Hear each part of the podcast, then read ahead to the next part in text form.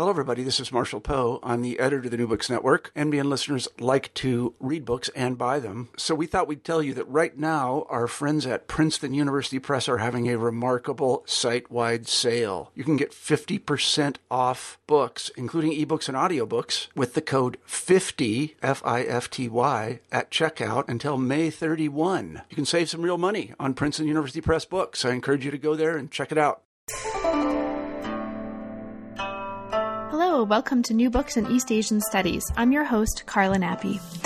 I recently had the pleasure to talk with Taylor Atkins about his book Primitive Selves Koreana in the Japanese Colonial Gaze, 1910 to 1945. That came out with the University of California Press in 2010. Um, now, this is a, a wonderful book. It's not just very lightly and elegantly and very humorously written, um, but it's also full of just wonderful insights on colonial history, broadly writ. Um, I mean, even though it focuses on the Japanese colonial experience in Korea and the Korean colonial experience in the context of um, occupation by Japan, it really is broadly relevant to um, a wide range of fields. And I say that sincerely. It also includes the word the word werewolfery, as in uh, the uh, practice of or existence of werewolves or something like that, um, which I absolutely loved, and that's in the introduction. Um, and I mention that just to give you a sense of the playfulness of the book, as well as its really serious intellectual um, and historiographical import. This is a wonderful book to read. It's a very important book, and I had a wonderful time talking with Taylor about it. So I hope you enjoy. Hi, Taylor. Hello. We're here today at New Books in East Asian Studies to talk with Taylor Atkins about his recent book, Primitive Selves Koreana in the Japanese Colonial Gaze, 1910 to 1945. Now, this is an exceptionally elegantly written book, a very funny book at times, um, that really, I think, successfully tells a story about a very particular context of the Japanese colonial encounter in Korea, but also informs a much wider discussion on colonialisms um, and on encounters more broadly. It's erudite, it's funny. Um, I enjoyed it a lot and I learned a lot from it. So thank you so much for taking the time to talk with us today. Thanks for taking the time to read it. Oh, of course. It was great. so, Taylor, you say in the acknowledgments um, in the book that the project originally began with a music mania. Um, yeah. Can you can you start us off by saying a little bit about that and about sort of what brought you to this project in particular? Sure.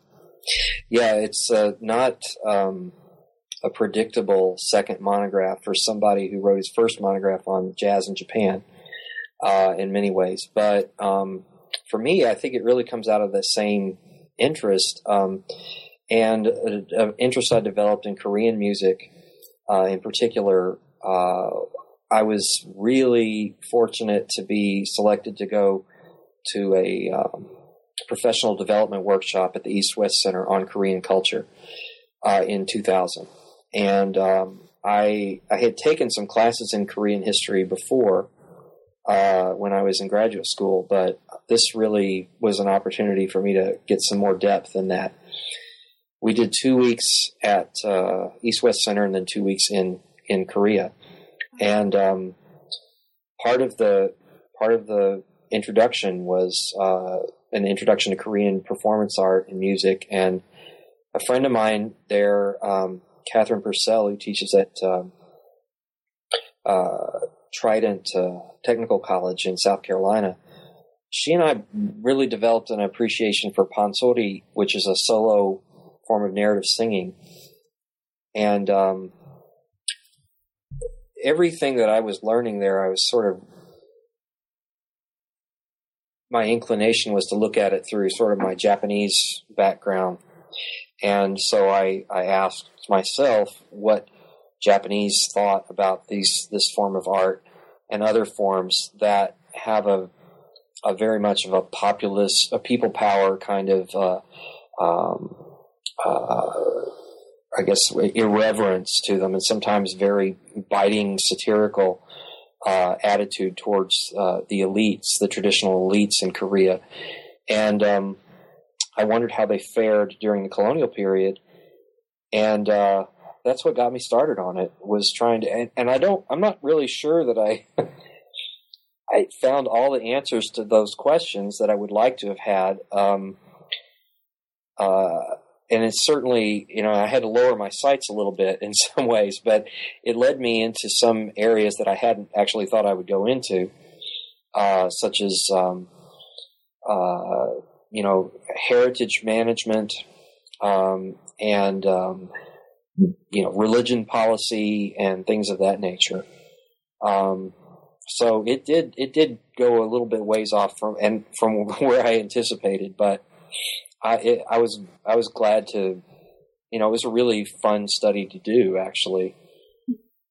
And I think one of the wonderful things about the book and the way you have written for us is that the book is really honest about the questions that it claims to answer and the questions that it just wants to sort of raise and, and contribute to and not necessarily wrap up cleanly. And that's really refreshing to find in an academic monograph. And it's also very, I think, inspiring for other scholars who may similarly be interested in topics like this that are very explicitly comparative. And I mean that in the best possible way yeah. and explicitly um, transnational, but may feel like, well, if, if, I'm not an absolute expert in all of the languages and all of the little bitty contexts that touch on every part of this, I can't even, you know, be in a position from which to say anything. And I think um, right. your book is really an inspiration in that respect. Well, you know, that comes, I think, from a lot of things. It's just my personality. I, I realize more better than anybody the things that I don't know and can't do. But um, you know, when I'm teaching, I, I in, invariably, you know, sp- especially something like world history, or I, I'm in a position a lot of times where I have to either learn something that I don't know, or admit to my students that I don't know the answers. And I guess some people aren't comfortable doing that, but I, I am. and um, I. Uh, I mean, I did make an effort to to learn how to read written Korean, and it came in handy in several cases during the research process. But I never developed a kind of facility where I felt like I could, you know, really read uh, something in depth and and and get a lot out of it. Um, and so that really, I, I made a point of only answering questions that I was qualified to, to address. But I, I, was getting enough encouragement along the way, and several, a lot of it from Koreanists to stay with it because, in spite of the fact that I didn't have all the expertise that I would like to have had to answer all the questions I had, um, I think I still had something to say about it, and that's what that was their perspective on it too. Um, you know, Michael Robinson in particular was really encouraging in that regard. Um, so, I think you know, somebody with better preparation in Korean language could have written um, a, a, really good study on this topic too, and it might, and arguably it could it would be better. But um, I uh, I still think that I didn't I didn't necessarily need to hold my tongue, but I but I did need to be very open about the kinds of things that I couldn't couldn't do and had no business trying to do. Mm-hmm. Well, but there are lots of things that the book did do and did try to do, and I think was very successful at that. And so I know um, we have a limited time here, so I'm going to move directly to that. Sure. Um, so if we move um, to the kind of the need of the book, um, and like I've said before, that the writing style is very engaging, and and the evidence of this is right in the fourth line of the introduction where you use the word werewolfery, which I love, and I wish everybody used that word. Um, I think I invented that, but I don't know. Well, I hope it gets wider circulation now. um, so you you in the introduction um, kind of set out the uh, the arguments and the kinds of approaches that are going to resurface later in the book. So I'll get right to that. And so um, the introduction lays out what you um, offer us as the three principal arguments of the book. Um, and I'll sort of take them one by one. Okay. So, um, the first one, um, the book, um, as you say, challenges a kind of prevailing historiographical characterization of imperial Japanese attitude toward um, Koreans and their culture as sort of bent on assimilation and very um, kind of contemptuous of Korean cultural life and Korean cultural things. Um, this kind of effort to use your work in order to um, challenge this contemporary historiographical mode in different ways is something that seems very important throughout the book. So, can you talk a little bit about that? Sure. Um, the uh, at the time when I was doing the research, actually, the, I'd already sent the book to. I sent the manuscript to, to press at last before I found out about Mark Caprio's book on assimilation in Korea. But um, he does a good job of explaining, making a lot of the same kinds of points, although you know with a different kind of angle and more focus on assimilation policy. And but he does make the point that you know assimilation didn't mean one thing; it meant a lot of different things to different people. Um, but and it, and it was and it's much more complicated than sort of the cultural genocide narrative that has come out of um, you know what's called uh, nationalist historiography in, in post liberation Korea. Um, and at, at, no point is my is my uh, book an effort to try to minimize the, the suffering that Koreans, uh, you know, uh, uh, felt uh, under the Japanese regime or the brutality of the Japanese regime, but more to to demonstrate that the the regime, we speak of the regime in a singular, and in some ways that, that obfuscates the fact that there are many different actors with many different motivations, feelings about Korea, and ideas about what the best way to govern Korea were. Um, and uh, I guess that you know it didn't take very long, too much digging for me to to find evidence that um, the um, cultural genocide narrative and the, the supposed Japanese contempt that was behind that um, was only part of the story, and uh, that there were uh, plenty of Japanese in positions of authority, uh, either within the government or outside of the government, positions of influence, who had very different ideas about the value of Korean culture, the dignity of its people, and the, the way that the Japanese should go about managing that um, that diversity that they found now within their empire once they started expanding. Um, and uh, that this was uh, their their views were often, more often than not, uh, colored by this uh, belief in the common racial ancestry of Koreans and Japanese, um, and that that sense of connection that they at the time regarded, and many today still believe, was unique in the colonial world between uh, uh, subject population and, and the, the metropolitan uh, society.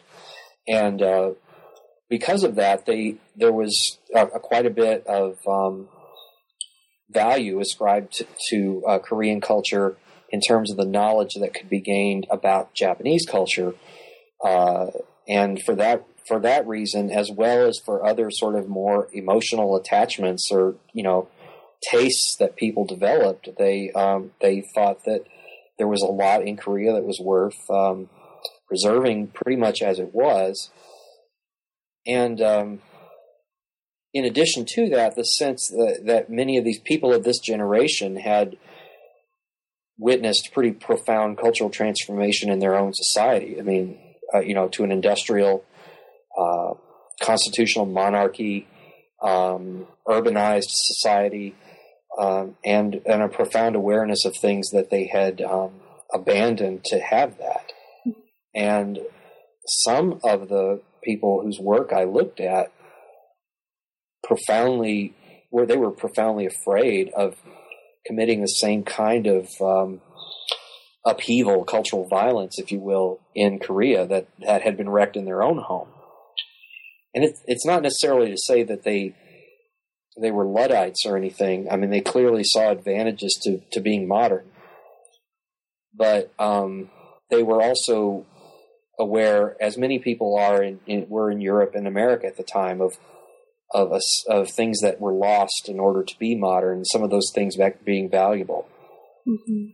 And the way the way I describe it to, to people today is that you know if the if the zombie apocalypse happened now, you know a whole bunch of us, especially in North America, would have no, we wouldn't survive three days because most of us don't know how to grow food and or, or do anything that you know some of the basic things that humans have done most of their lives to keep us all you know the species intact and alive. And um, and so I, I tell students you know it's not like people in the older days were dumber than us but they had different kinds of knowledge and to have the knowledge that we have today enables us to put together smartphones and all that kind of crap you know we've we've clouded we've pushed out of our collective consciousness and memory any kind of the the technical know-how that generations past had um, you know that enabled us to get to this point. and so I, I i'm not unsympathetic to this idea that as we modernize we've lost something valuable and I think one of the other things that the book kind of um, comes back to that speaks just to this um, is the importance that this sort of this gaze, this colonial gaze of um, Japan onto Korea, and I know I'm completely simplifying that, but I'll just sort of put it that way, mm-hmm. was as much a gaze on the self as yeah. on the other, right? Because you right. make this point that um, the, there's an idea in the in this process of Japanese colonial um, encounters with and in and on Korea of um, sort of Japan and Korea, Japanese and Koreans being from a kind of common source or common sort of it's called at some moments in the literature you're talking about a race or racial stock. Um, but just at diverging points along the sort of temporal axis right so there's sort right. of so can you can you talk a little bit about that because there's this this notion of kind of gazing at um, koreans and koreana as a way of gazing at um, some kind of nostalgic um, image of um, a Japanese self is very important to this story, at least as I read it. Yeah, it is, um, and it was a common, a sort of, it, it, at some point, late nineteenth, early twentieth century, was rarely questioned assumption that um, the only way to account for the development uh, of some societies and not of and while others don't develop and by that I mean you know, into centralized states, industrial economies, things like that, um, is that basically um, some people don't have history, by which you mean they don't undergo change over time. And uh, that people could, you know, live in the same year, say 1910, but not live in the same historical moment or stage, if you will. And um, so that was not anything that was unique to Japan, but very much was borrowed uh, from you know Western sociological and anthropological thought. It was part of the principles of social Darwinism of this uneven development, and um, it was a way for Japanese to to make sense of and understand um, why Korea still had you know um, centralized uh, uh, king, you know, kingship that was beholden to the Chinese um, and concerned, overly concerned with precedent and with, um, you know, maintaining hereditary privileges for certain people when their own society had moved on to being more industrialized and, you know, having a constitution, having a parliament, having ind- industry, you know, or industry in the sense of smokestacks and mechanization and, and working classes and things like that. Um, and uh, so, and you know, China proved because, and it, you know, it helps that they when they fought a war against China, they China becomes the boogeyman, sort of in the Japanese narrative of Korean history. That um, China really China's backwardness um, sort of compels the Koreans to be backward as well because of this notion that the Koreans are always slavishly following the Chinese example, which is greatly oversimplified, of course, for those of us who know something about Korean history, but um, wasn't entirely untrue either. Um, and so that's a convenient way for the Japanese to to to um, uh, to understand Korea you know, and the stage it was at, and what and what Japan's responsibility toward Korea might be. But I think you also, at the same time, for listeners who haven't yet had a chance to read the book, and I, and they should. So, listeners, you should read the book, um, and not just because werewolfery is is involved here, um, but all so, proceeds go to charity. Right, so. right. That's right. That's right. True. Um, so there is um, there's a really wonderful um, discussion in the introduction situating this within new imperial studies, and I won't ask you um, too much about that so that we can sort of get into the, sure. the stories and the meat and potatoes. And then um, there's also a really wonderful chapter that I also will mention for listeners, but won't ask you too much about um, that really situates this story within a longer sort of temporal history of um, of uh, sort of uh, the colonial period from late 19th century to liberation, but going back to discourses from antiquity um, and forward. And so, um, sort of chapter one really acts as a really nice historical background and sort of overview and account of encounters that go on to be central to this later yeah. colonial period later in the book. Um, and talks about the role of and the discourse of culture and cultural rules specifically yeah as part of this story in, in a really sophisticated way that really, um, I think, sheds a lot of light on this um, on this phenomenon. Did you want to talk about that at all? The sort of the importance of the idea of cultural rule. Uh, yeah, if but if I may, uh, I wanted to say something too. I guess this is yeah. a more a methodological thing about putting that first chapter together. Sure. It was the last one that I wrote, and um, as you may have noticed, uh, a lot of it is based on contemporary newspaper accounts. And that was so much fun to do. I i could have very easily and defensively i guess uh, put it together with just constant reference to secondary sources. And i do make a lot of references to that but it was so much more enjoyable if i knew that a particular event had happened like when you know Governor General Saito arrives, you know, I knew that somebody had thrown a bomb under his carriage. You know, go and look up the New York Times account of that story, or when the King Kojong sent the delegation to The Hague to look that up. You know, the contemporary coverage,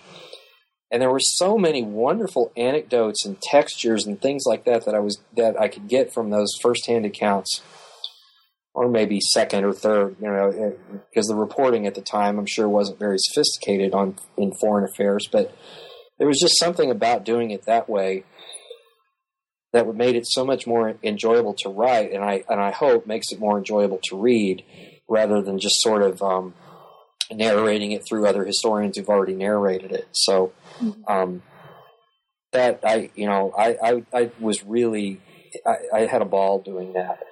Now, with regard to cultural rule, you know that was that's a phrase that's been used so many times, and uh, by the time I got to the point where I had to to deal with it, I just started looking at it over and over, and I just kept saying to myself, "What the heck does that mean?"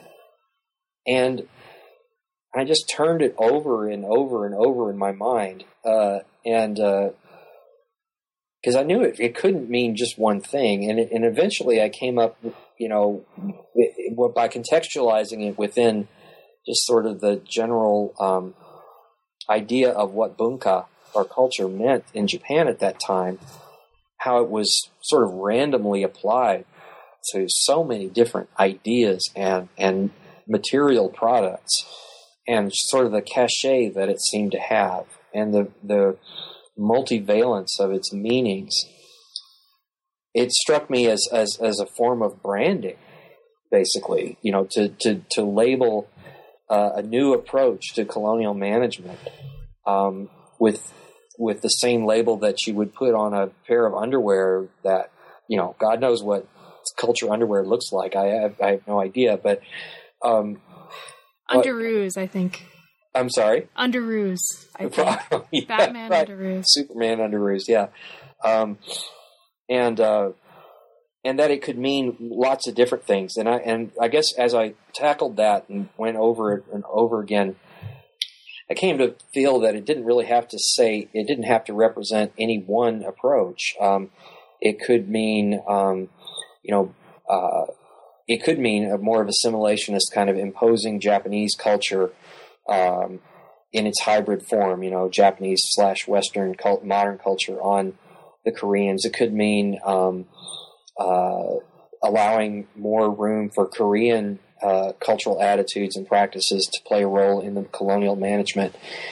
And uh, and in, in, in the end, it could mean all of those things at the same time, just depending on what you were talking about. You could justify any kind of um, approach or any kind of strategy with reference to cultural rule. You could justify um, uh, opening schools by cultural rule. You could justify uh, building factories or roads by cultural rule. You could justify um, creating a council of Korean elders and notables, you know, to to advise the government in terms of cultural rule. And it didn't obligate you to any one particular thing. and you know, but there there were so many. Uh, I, I think it gave. I think that to some degree gave the colonial government a degree of latitude to try new things. Um, and you know, Michael Robinson talks about this and says, and I, I agree with him completely on this. He says uh, it took us kind of a leap of faith for um, the Japanese regime to to try something new. They didn't necessarily know it was going to work out this well, uh, and he he and other historians have characterized it as a way of. Um, I mean, the, I guess the worst way to put it is co-opting, but another way of putting it is giving us Koreans a sense of investment in the in the project. Um, and and that it it gets there it wins the cooperation of a you know sub- substantial number of Koreans and uh, to that to that extent it, it, it was it was a kind of a bold move with uncertain outcomes and and in in many ways it worked. It probably prolonged colonial rule or made it a little bit more uh, easier to manage than it might have been otherwise if they'd continued doing what they did in the 1910s. Mm-hmm. And now, so you're mentioning cooperation here, and that um, why don't we then use that as a, a, way to sort of jump ahead actually to the third chapter, which is really um, a very rich account of this. And so this is a chapter called Curating Koreana, the management of culture in colonial Korea. And you're sort of, you're looking here at the kind of the nature of the way that the government general of Chosun, so GGC, um, later on in the book, and its, its curation of Korean archaeological sites, historical documents, folkways, drama, and art objects really sort of uh, worked on multiple levels, both to kind of not just to kind of manage and control and archive and collect um, Korean cultural relics and objects, but also to sort of involve um, sort of Koreans in the process. I mean, this is a very complex kind of um, situation that really, I think, speaks to the kind of cooperation, but the sort of Janus face of cooperation that you're you're talking about. Um, so, can you speak a little bit to that? In, in particular, um, one of the things that really struck me here is this is one of many cases that in these chapters you're making a point of giving us um, a comparative context um, to sort of put right. this in a larger dialogue. Um, and uh, the one, as a Chinese historian, the one that struck mm-hmm. me most is the you know the use of archaeology, historiography, and museology by China to sort of justify its claims in Tibet. Right? Yes, right. Um, so. Uh, can you speak a little bit about that and how that played out in the context of the Japanese colonial administration, the GGC in particular, and its mm-hmm. curation of Korean cultural artifacts and places? Yeah, um, it's a big question. yeah, well, yeah, it's a big question. Uh, you know, I think I think to some degree, and I, I don't, I may not make this very explicit in the book, but now it's striking me. Um, in the 19th century, there'd been quite, you know, a precedent set for heritage management practices, uh, which is a fancy word for looting among colonial powers, you know, in uh, colonized areas, um, and and done for you know what they gradually came to express as the good of all humankind. You know that these these things they may be based in this locale, but they belong to all of humanity, and the people who you know, live near them are incapable of recognizing their importance, let alone preserving them, and, and therefore they must be removed. And and it became, you know, it became just this playground sport of, uh, you know, who has the greatest number of antiquities and their size and all that kind of thing.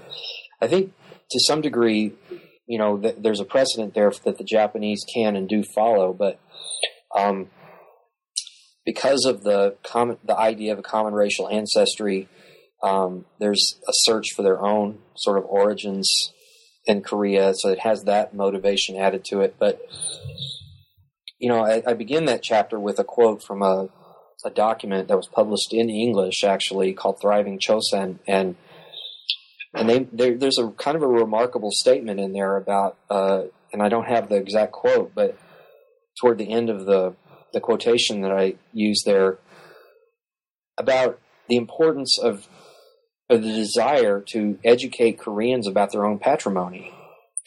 You know, uh, and again, there's an implicit critique of the previous regime for neglecting that, and not an entirely unfounded or you know unfair critique either. But um, there, there's some allowance made there for the fact that Koreans, you know, have this uh, a really great cultural heritage, material and cultural heritage, and that they should be proud of that. Um, and to a degree, you know, and we don't know if it would have happened without the Japanese.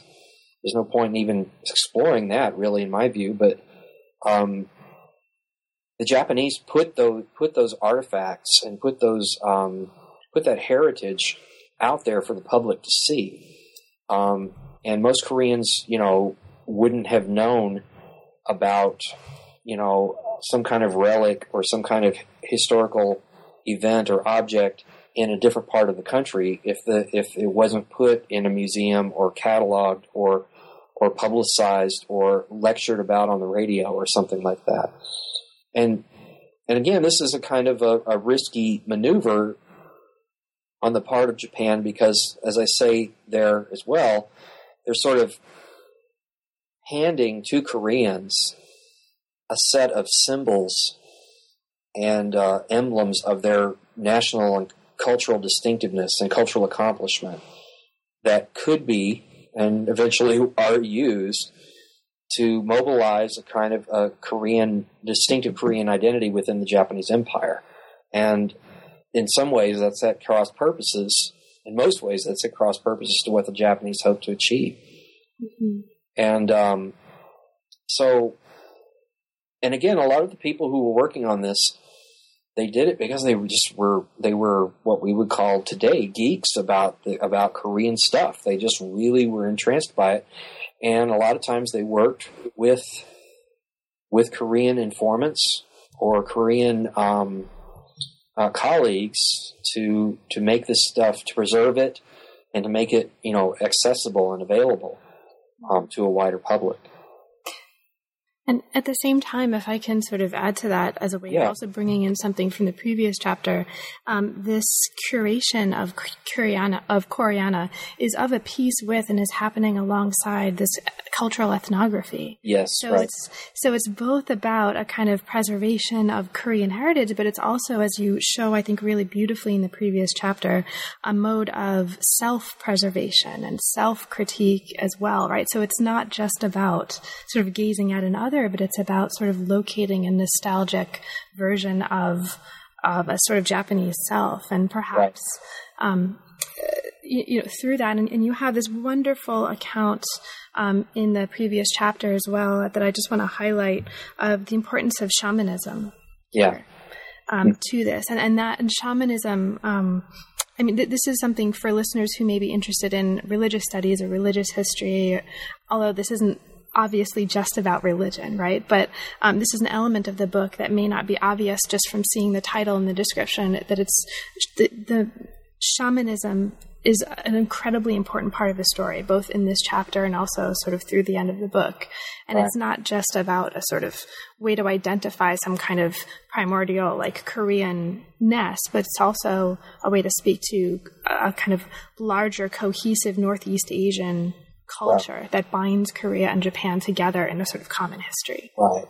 Well, you know, because a lot of the people they recognize that um, the same kinds of, of practices, and you know, by which we mean uh, purification rituals or exorcisms or uh, spirit mediumship.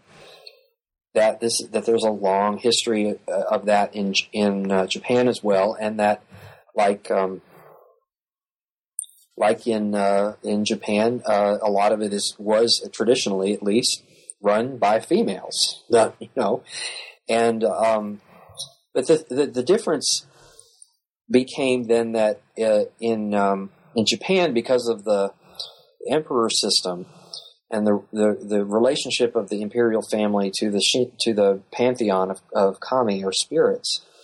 Um, there's kind of a, a, a, unity imposed upon shamanism in, in Japan and a name given to it, Shinto, you know, originally to distinguish it from Buddhism, that um, provides a degree of coherence that is less well developed in the Korean context. And that was one of the things that was frustrating about shamanism to the Japanese authorities is, and they apparently they made some efforts to create an umbrella institutions that can regulate and, and sort of um, um, regulate shamanistic practices and, and, get shamans to work together and that sort of thing, which is what they did with the Buddhist sects. You know, they created this sort of umbrella system of, of temples, um, temple management.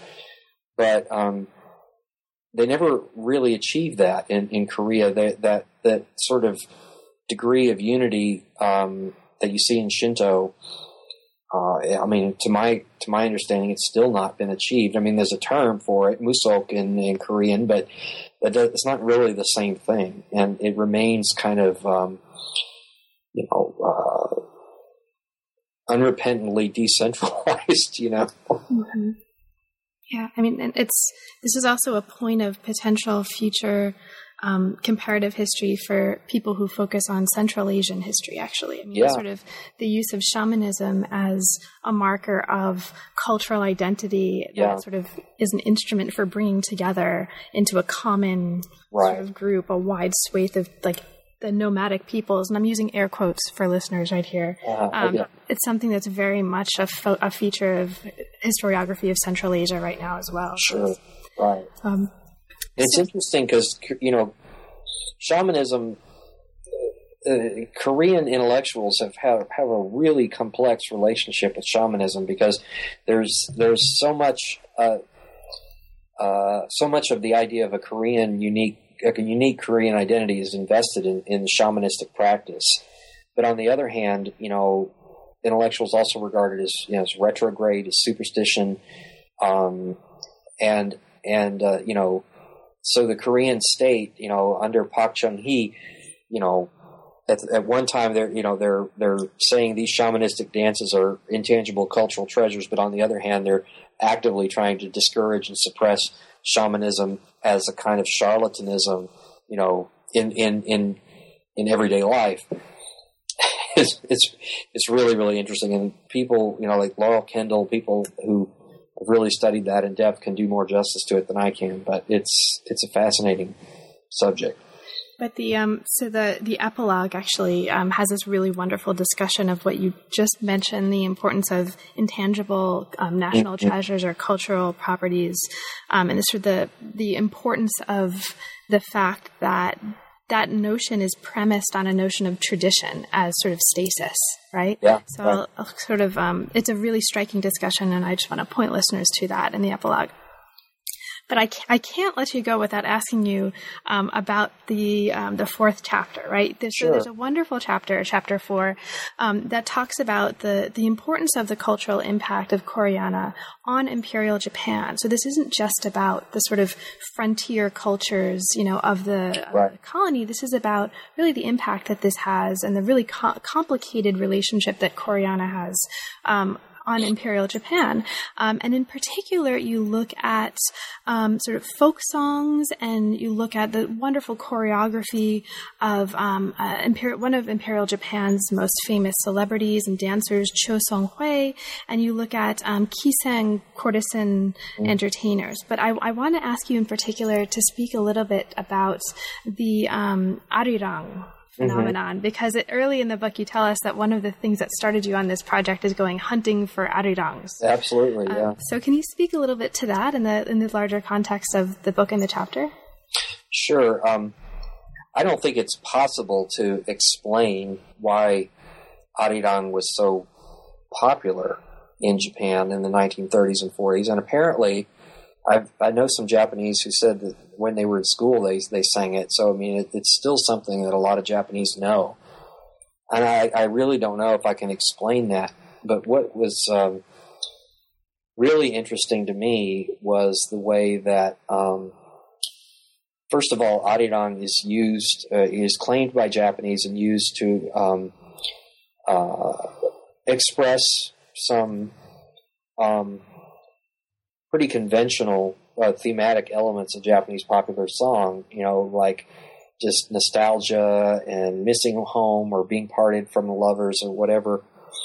And to do this repeatedly, and, and I, you know, over the course of, and I, I, you know, I compiled this discography, and it's just amazing how many times they came back to it. And that's the only real evidence that we would have that it was very popular, but that's pretty good evidence that it was. You know, they they would quit they would quit doing it, mm-hmm. but they just it was amazing how many they they made. Um, and for to to ask you um, before you go on, for listeners yeah. who haven't yet had a chance to read the book, can you um, say a little bit about what an arirang is and sort of oh, how sure. what makes an arirang an arirang for oh, listeners who don't know anything about this?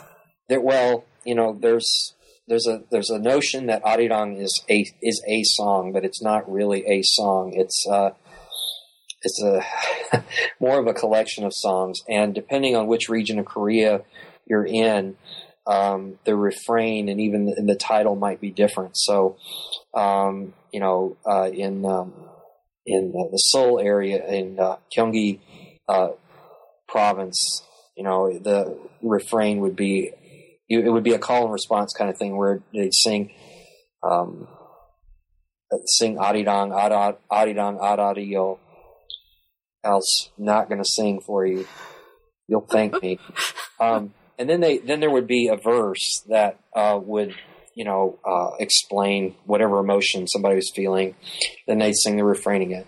And in other places, like in the Southwest, it, would be ari ari dang, suri suri dang and so, you know, wherever you go in Korea, there's these, there's these songs, and you know, it's really difficult to pin down where they came from or anything. But um, in the course of my research, it, it it became pretty clear to me that this is not an old traditional song, but rather a modern one, and it really it, it achieves the the iconic status that it has now as recently as 1920s when you know they start writing them down in folk song anthologies, but then it's also a, theme song to a movie.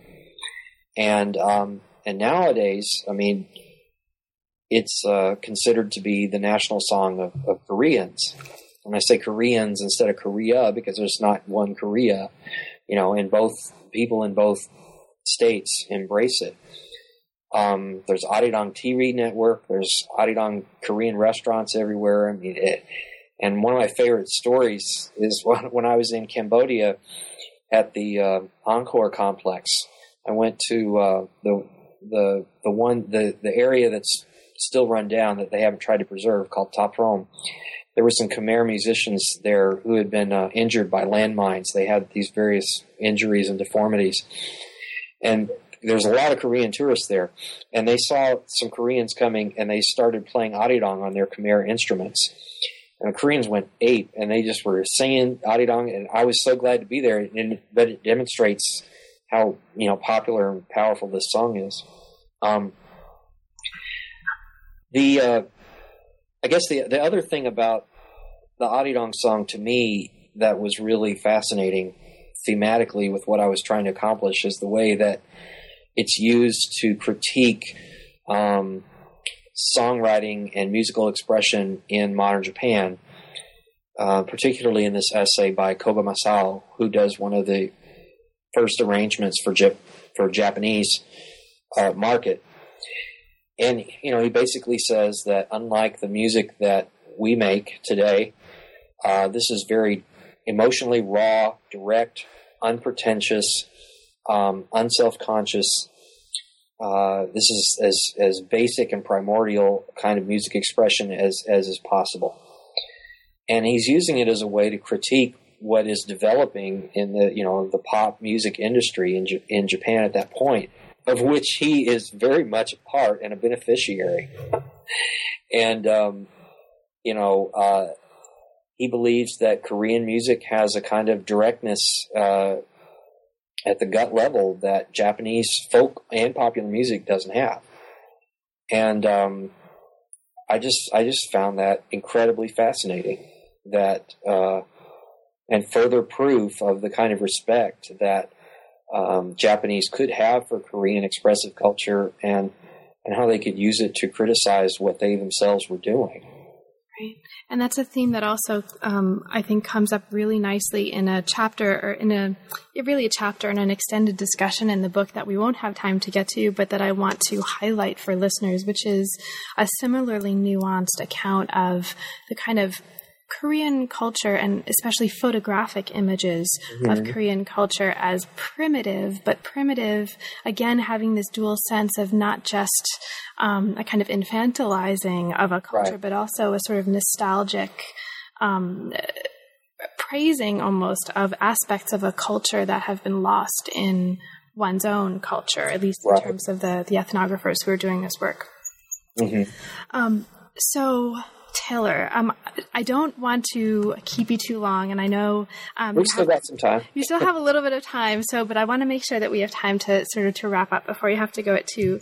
Um, I want to um, signal to listeners too that I, as the book begins with um, movies and Van Helsing and werewolves, it ends. it ends with this wonderful metaphorical decapitation, right?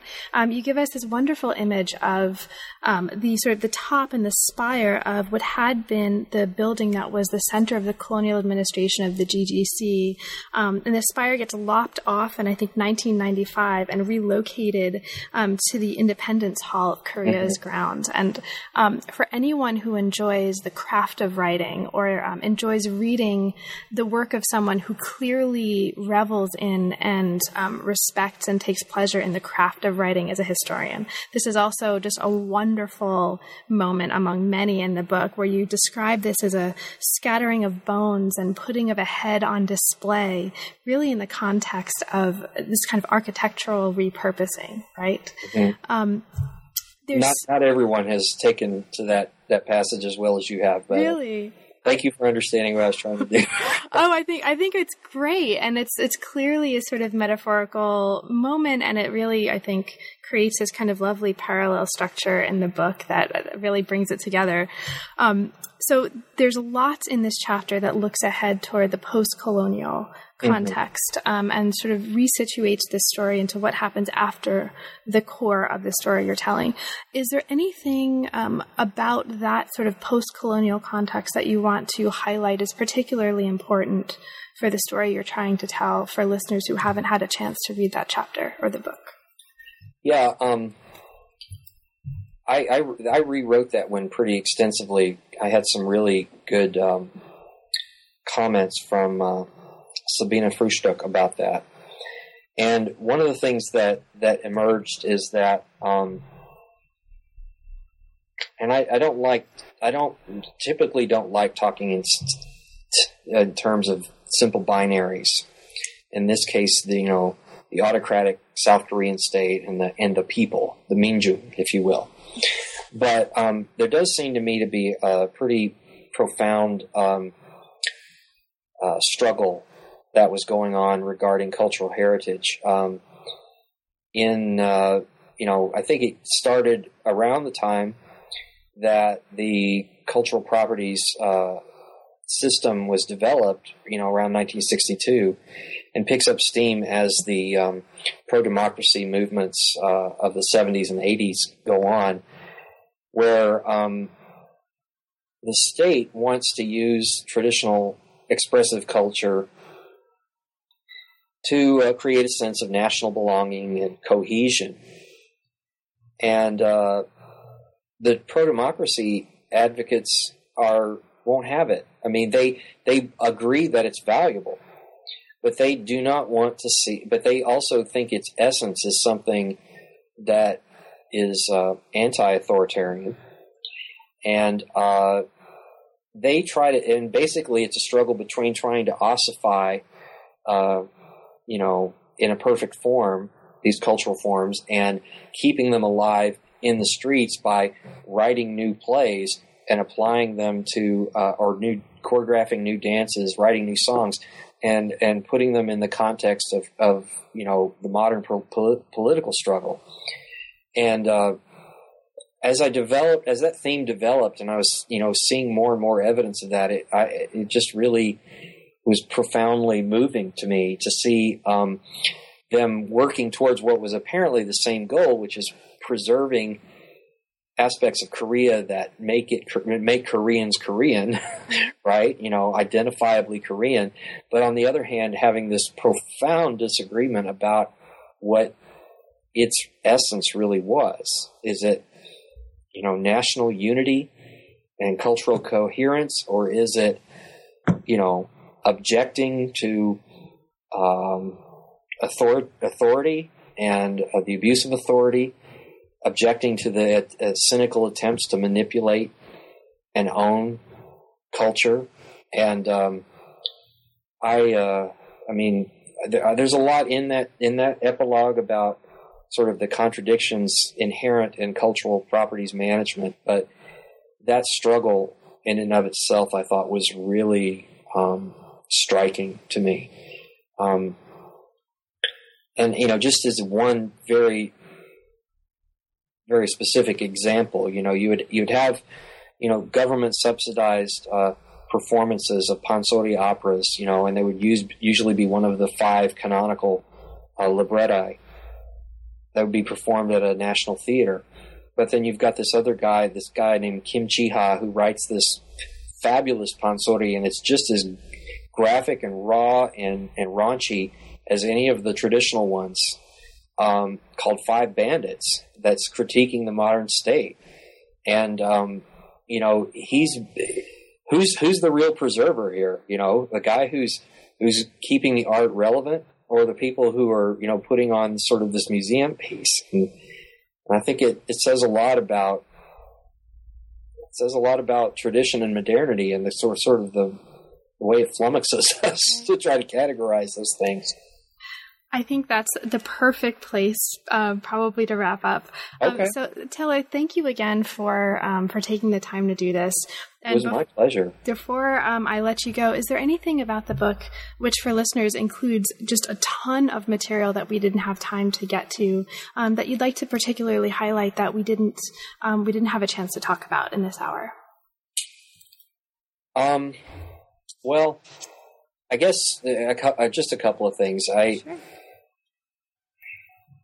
you'll pardon my idealism and sort of my um, pretentiousness here, I, I, I, I really was ho- have hoped and still hope that the book will provoke uh, more honest and and sort of less outraged discussions between Japanese and Koreans about their shared history. You know, where they can they can talk about these things honestly without getting uh, really upset about you know, perceived indignities or slights or insults or things like that.